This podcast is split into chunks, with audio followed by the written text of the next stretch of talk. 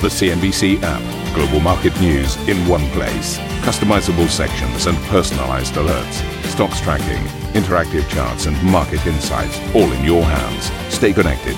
Stay informed. Download the CNBC app today.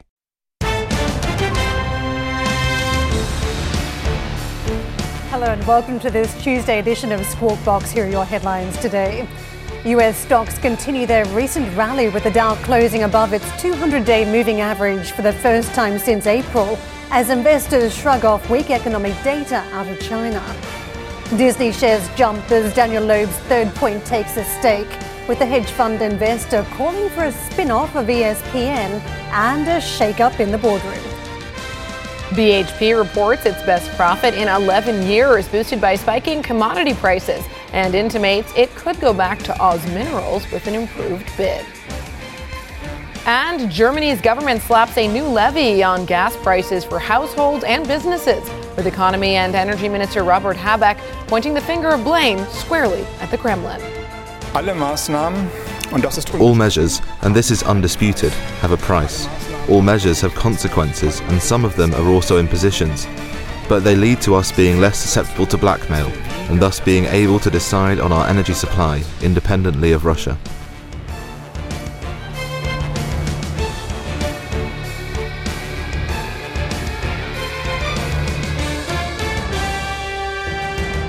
Good morning and a very warm welcome to the Tuesday edition of Squawk Box. Let's kick off the show with a look at U.S. markets, which closed in the green yesterday. All three of the majors ended up with a positive session. The Dow Jones and the S&P 500 each gaining about 0.4% apiece. Within the S&P 500, we had consumer staples lead the gains. On the downside, energy was the key laggard yesterday. The sector lost about 2%. We saw a pullback in the price of oil yesterday, some concerns around China growth.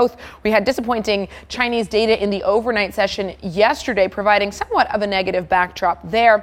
In terms of technology stocks, the Nasdaq Composite gained about 0.6%, so outsized demand there. In terms of U.S. data yesterday, we did get some disappointing points. The Empire State Survey, the NAHB Housing Market Survey, cast a little bit of a shadow over sentiment, but ultimately we did see investors put a little bit more money to work in the market. In terms of fixed income, here's how Treasuries ended the session. U.S. 10-year note trading around 2.78%. That inversion remains in place. The U.S. 2-year Treasury note trading with a yield of about 3.18%. The dollar yesterday rose about 0.9%. This morning, we are seeing the gains continue. So sterling trading on the back foot versus the greenback. The euro also trading a touch lower, but really a little bit of stabilization after the move higher in the dollar index yesterday. Now on to oil. I mentioned the pullback we saw in the energy sector in stock markets in the U.S. yesterday. We saw Brent drop about 3% yesterday, and it seems to be the case that a lot of it came on demand concerns after that somewhat gloomy Chinese data out in the previous session. This morning, the losses do continue. WTI down about 0.6% to now trading under $90 a barrel. Brent is down about 0.9% to $94 a barrel. And Asian markets right now are trading higher. We've got the Shanghai Composite up about 0.25%. The Nikkei 225 trading a touch higher, a touch above the flat line. Hang Seng teetering right around the flat line. So fairly stable to positive session in Asia. Karen. Let's talk about a big corporate story. Daniel Loeb's Third Point has taken a new stake in Disney and is pushing for the entertainment giant to spin off its sports network ESPN. According to a letter to Disney CEO Bob Chapek, and obtained by CNBC's David Faber, Loeb said a spin-off of its ESPN business would generate significant free cash flow. He also urged the company to integrate the streaming service Hulu into its Disney Plus direct-to-consumer platform. Of course, the question is, if you want to sell a business, who is the ready buyer? And you'd think that ESPN, with the deep needs, as we talk about here, having such a wide offering in sports, it would need someone with very deep pockets and perhaps a player of size similar to Disney. So as we talk about a ready buyer, how many of them would be too if you want competitive tension to get the best possible price.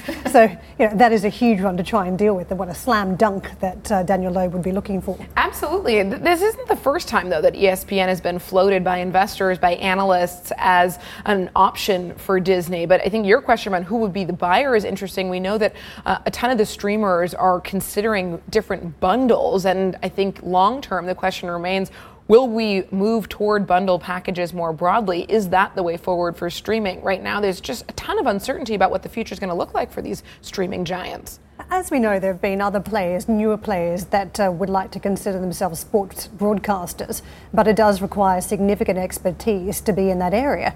And this is a network, as we talk about, it has National Football League, National Basketball Association, and the Major League Baseball, all very big business in the United States. And of course, that comes with advertisers too, so very interesting model. So we shall see what happens there. The other point too is around Hulu, and don't forget Disney owns 67% of Hulu, Comcast, the owner of this network, owns 33%, Loeb also pushing for a resolution there. Now I think what you've got now is some sort of cleanup consolidation of ownership structures as we enter a very difficult period.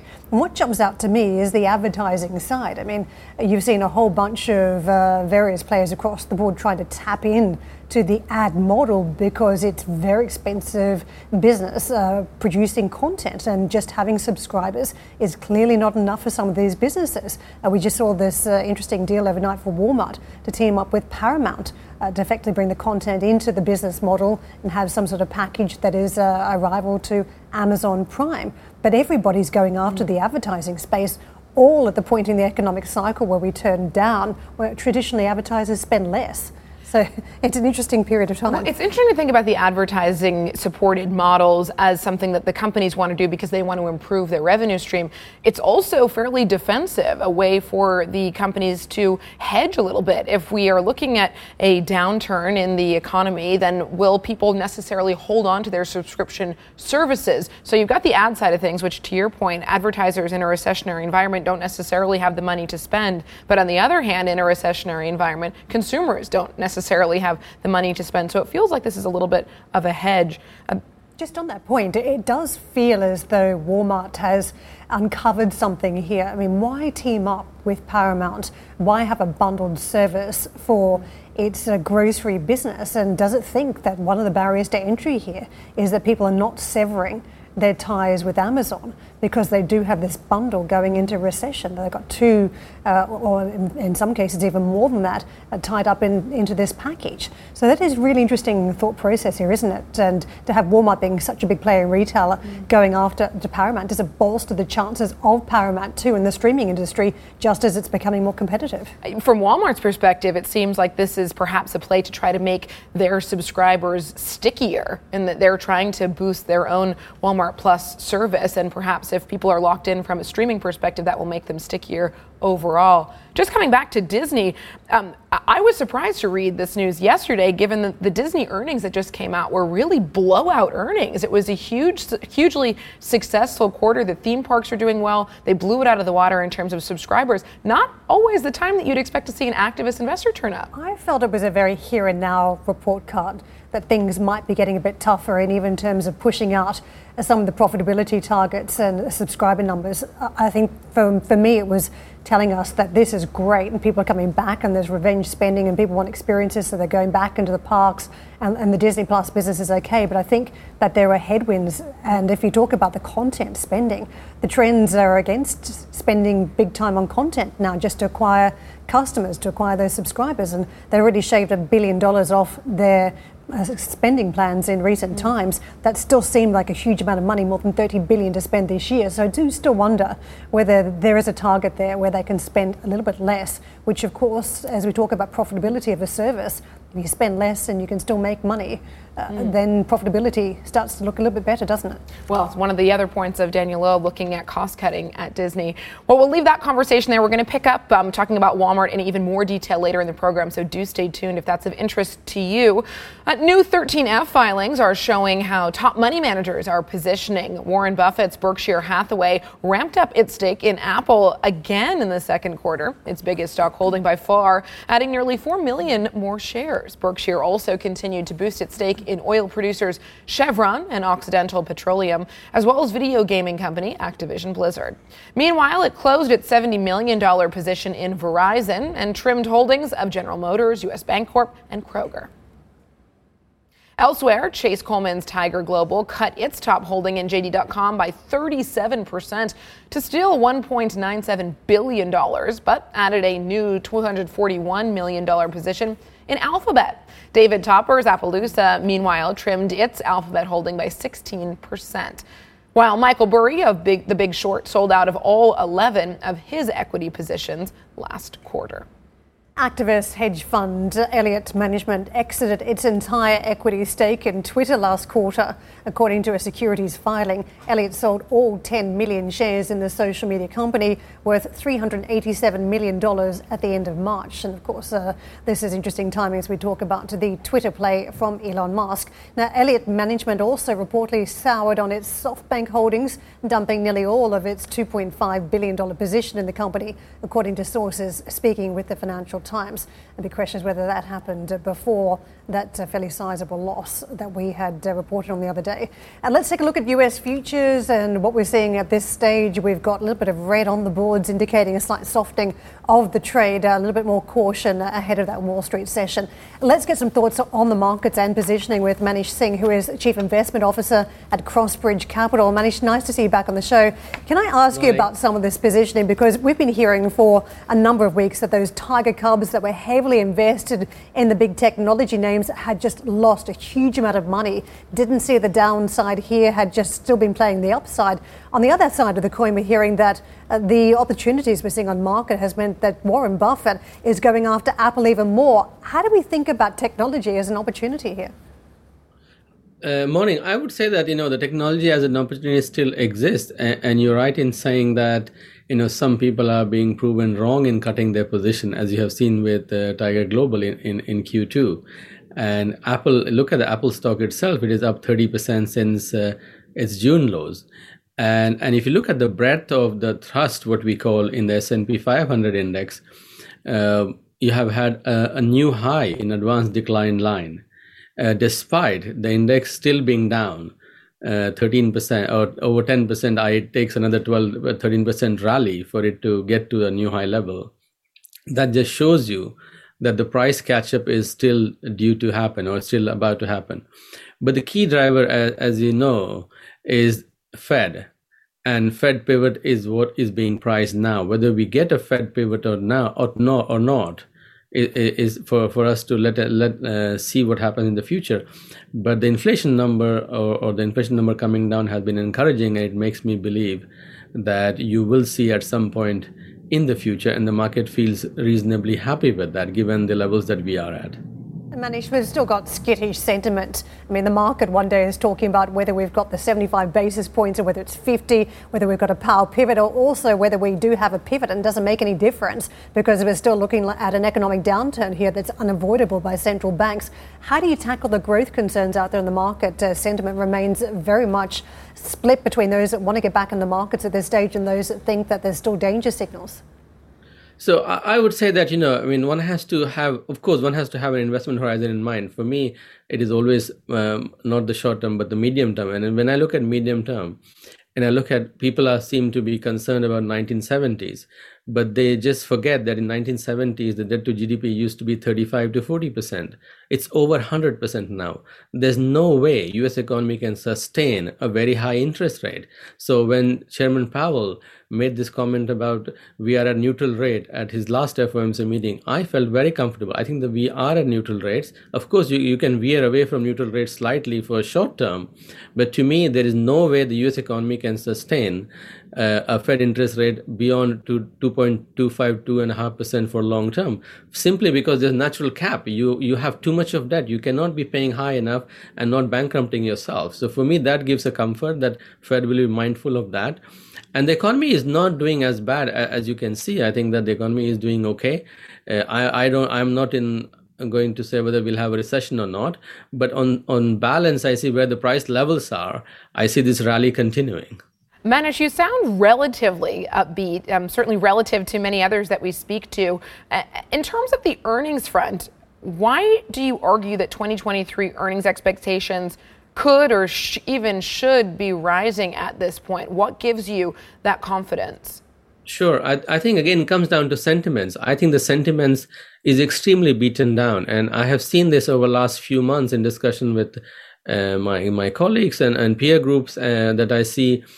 I didn't see many people talking bullish. Everyone was too concerned about the Fed. Everyone is talking about Fed interest rate. Fed is going to increase this rate, that rate. And that was putting everyone back off. Because the moment you price in your model, the Fed rate is going to be at 5%. Of course, you're going to be bearish and you're going to bring down all the earnings estimates. That is not my base case scenario. As I mentioned, I just don't think that the U.S. economy can sustain a Fed rate at a very high level without breaking itself. And I don't think the Fed's mandate is to structurally destroy the U.S. economy. I think they have their mandate to save and to preserve the U.S. economy in a way, even if they don't admit it. So I think if the interest rates were to go much higher and stay higher, it will do more damage than good. And as Chairman Powell himself has said, that will do nothing to bring down the price of oil or price of food.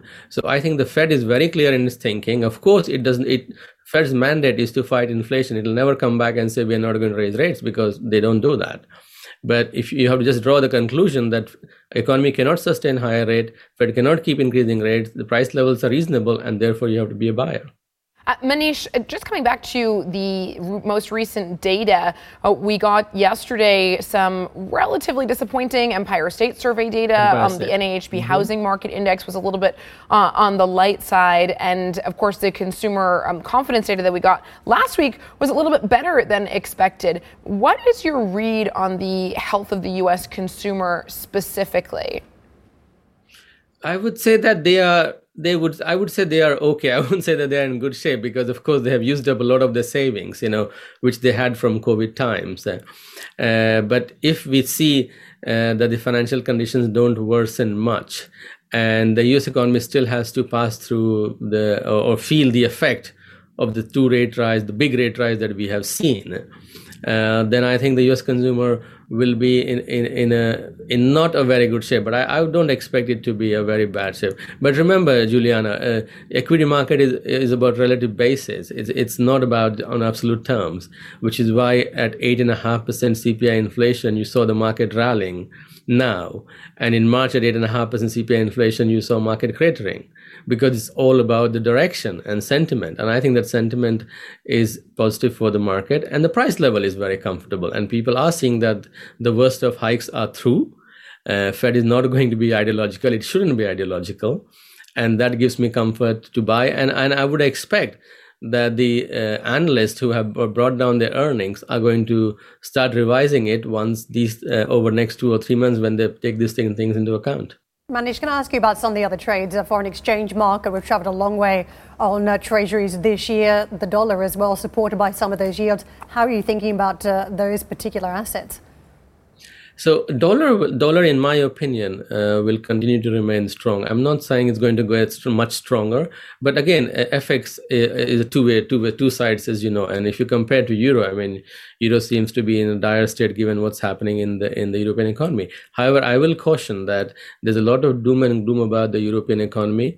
The energy storage in Germany is not as bad as we are seeing from reports coming out, that the energy storage is at 75% and they keep increasing it. So the winter may not be as destructive as some people are pricing in. So you might have a bit of a surprise, but I just don't see how ECB can continue raising rates.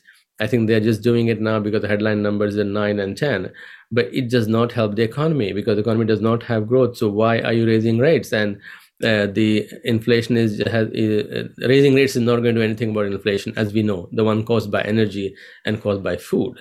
So if ECB stops raising rates, then again, that's bad for euro, vis-a-vis if the US stops raising rates. So I do not see how euro can get stronger and US dollar will continue to be stronger. Where I think you will have an impact is emerging market currencies may do better once everyone starts pricing in that Fed is not going to increase rates a lot more. Manish, appreciate the comments today. Thank you very much for joining us. Manish Singh with us, Chief Investment Officer, Crossbridge Capital. Just a quick note to audience, Goldman Sachs sees the path narrowing for the Federal Reserve to bring down inflation without causing recession. You can check out that story online at CNBC.com. Coming up on the show, BHP shares rise after its second biggest profit ever. We'll break down the numbers next. And for more on the Disney dilemma, the dilemma facing executives after Daniel Loeb disclosed his stake in the group, you can check out the Squawk Box podcast.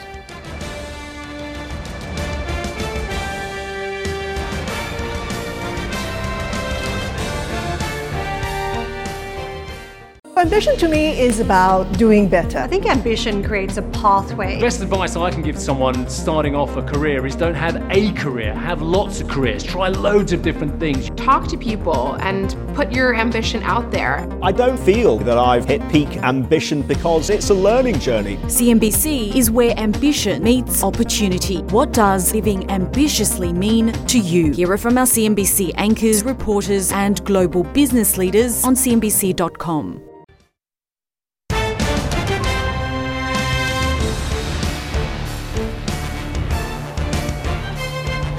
London's Heathrow Airport has extended limits on the number of departing passengers through to late October.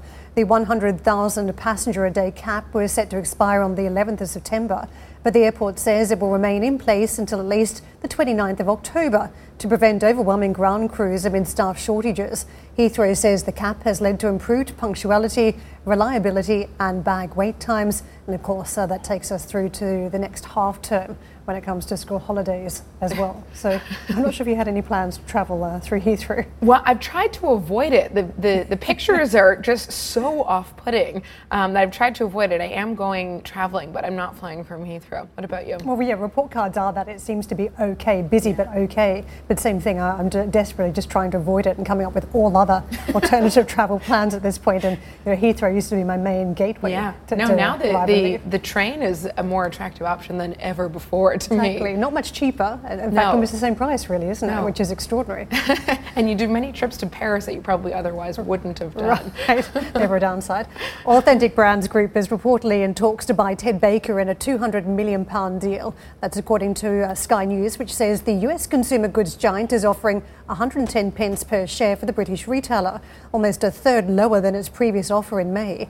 Authentic Brands, which owns Reebok, is reportedly attracted to Ted Baker's international potential. The deal would become its most prominent British takeover to date. Darktree shares soared after confirming it's in early takeover talks with tech investment firm Thoma Bravo. Thoma Bravo has until the 12th of September to make an offer or walk away from the British cybersecurity company.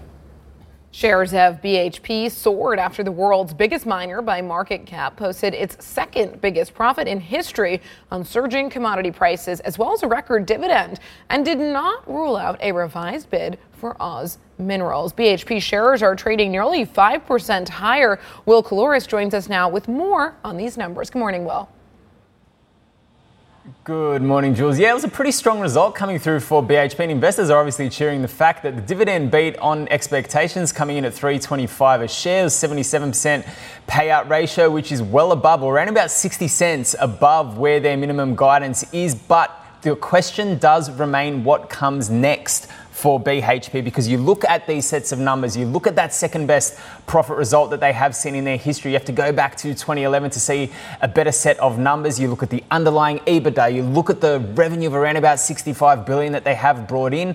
A lot of this was to do with the exceptional commodity price conditions that they did experience throughout the course of FY22, and what we've seen even just over the course of the last few months is those prices coming off considerably. And this is basically what BHP CEO Mike Henry was getting at, the fact that you are seeing these commodity prices weaken, even though there's stability in China in terms of the commodity demand. You are seeing all of these global macroeconomic factors that could potentially play through. So investors maybe shouldn't expect such a stellar set of numbers coming through for the next year. And another thing that was mentioned a little bit earlier was that Oz Minerals bid. Now, this is all that $6 billion or so dollar bid that BHP did lob for the copper miner, around about $25 a share. That was rebuffed. Mike Henry yet again today was suggesting that there could still be another bid in a sense, but he doesn't necessarily need Oz Minerals. But the investors into BHP were asking him consistently, what is next for the growth plans then for BHP without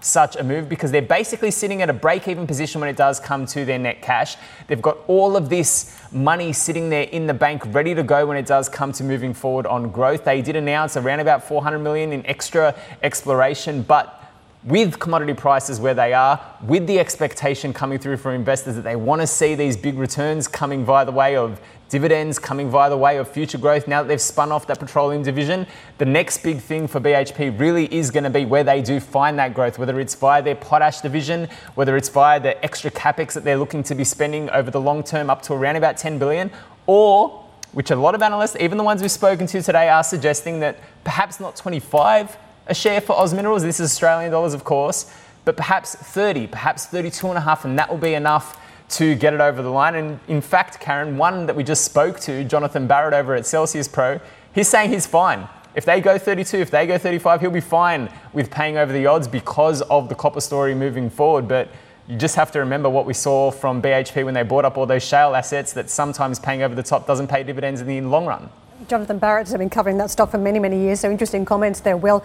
Can I ask you a little bit deeper, though, because I think that the company is walking this very fine line, saying it wants to invest in the future, but it doesn't want to spook investors, because we've just been through this huge phase of balance sheet rationalisation, a dramatic phase, really, for the mining sector. But if we think about the comments we heard from the oil sector just this week from Saudi Aramco, saying that there was a real lack of investment in the future because of all these concerns around energy transition, very short-term mentality.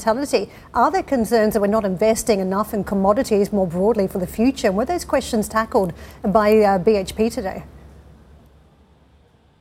Yeah, and this is the thing, because they've got this emphasis when it does come to the future-facing commodities, we all know this. And basically, Mike Henry was trying to suggest, in a sense, that you don't necessarily need M&A, that there are other growth levers, but a lot of analysts are questioning what exactly are those growth levers moving forward for BHP, because they can go via the expo route where they're looking for new developments. They could perhaps scoop up a number of smaller miners, particularly in Australia, that align with some of the projects that they are building out. But realistically, aside from that Jansen potash project that you know all about, Karen, there really isn't, unless they do engage in some pretty significant M&A, any kind of further growth prospects, unless they can, I don't know, maybe perhaps fix up all of the issues that they're having currently when it does come to Olympic Dam and just the derisory amount of copper they're able to pull out of that project. So that's the real question, because now when they've spun off those Woodside assets, the petroleum assets, they've lost their cost curve control. So they need something in order to really drive the growth moving forward. Otherwise, you're overly dependent on the pricing of the iron ore, which we know is in the doldrums at the moment, and you're just betting on, I suppose, Escondida and Olympic Dam in terms of that copper production, which is obviously why they're looking to the likes of an Oz Minerals or potentially another major copper miner. I've heard Freeport-McMoRan getting thrown into the mix at the same time in order to have something, and even with that balance sheet rationalisation, they've really got to do something with that money. Otherwise, it's just going to be handing it all back to investors. Thank you for listening to Squawk Box Europe Express. For more market-moving news, you can head to CNBC.com. Or join us again on the show with Jeff Cutmore, Steve Sedgwick and Karen Cho, weekdays on CNBC.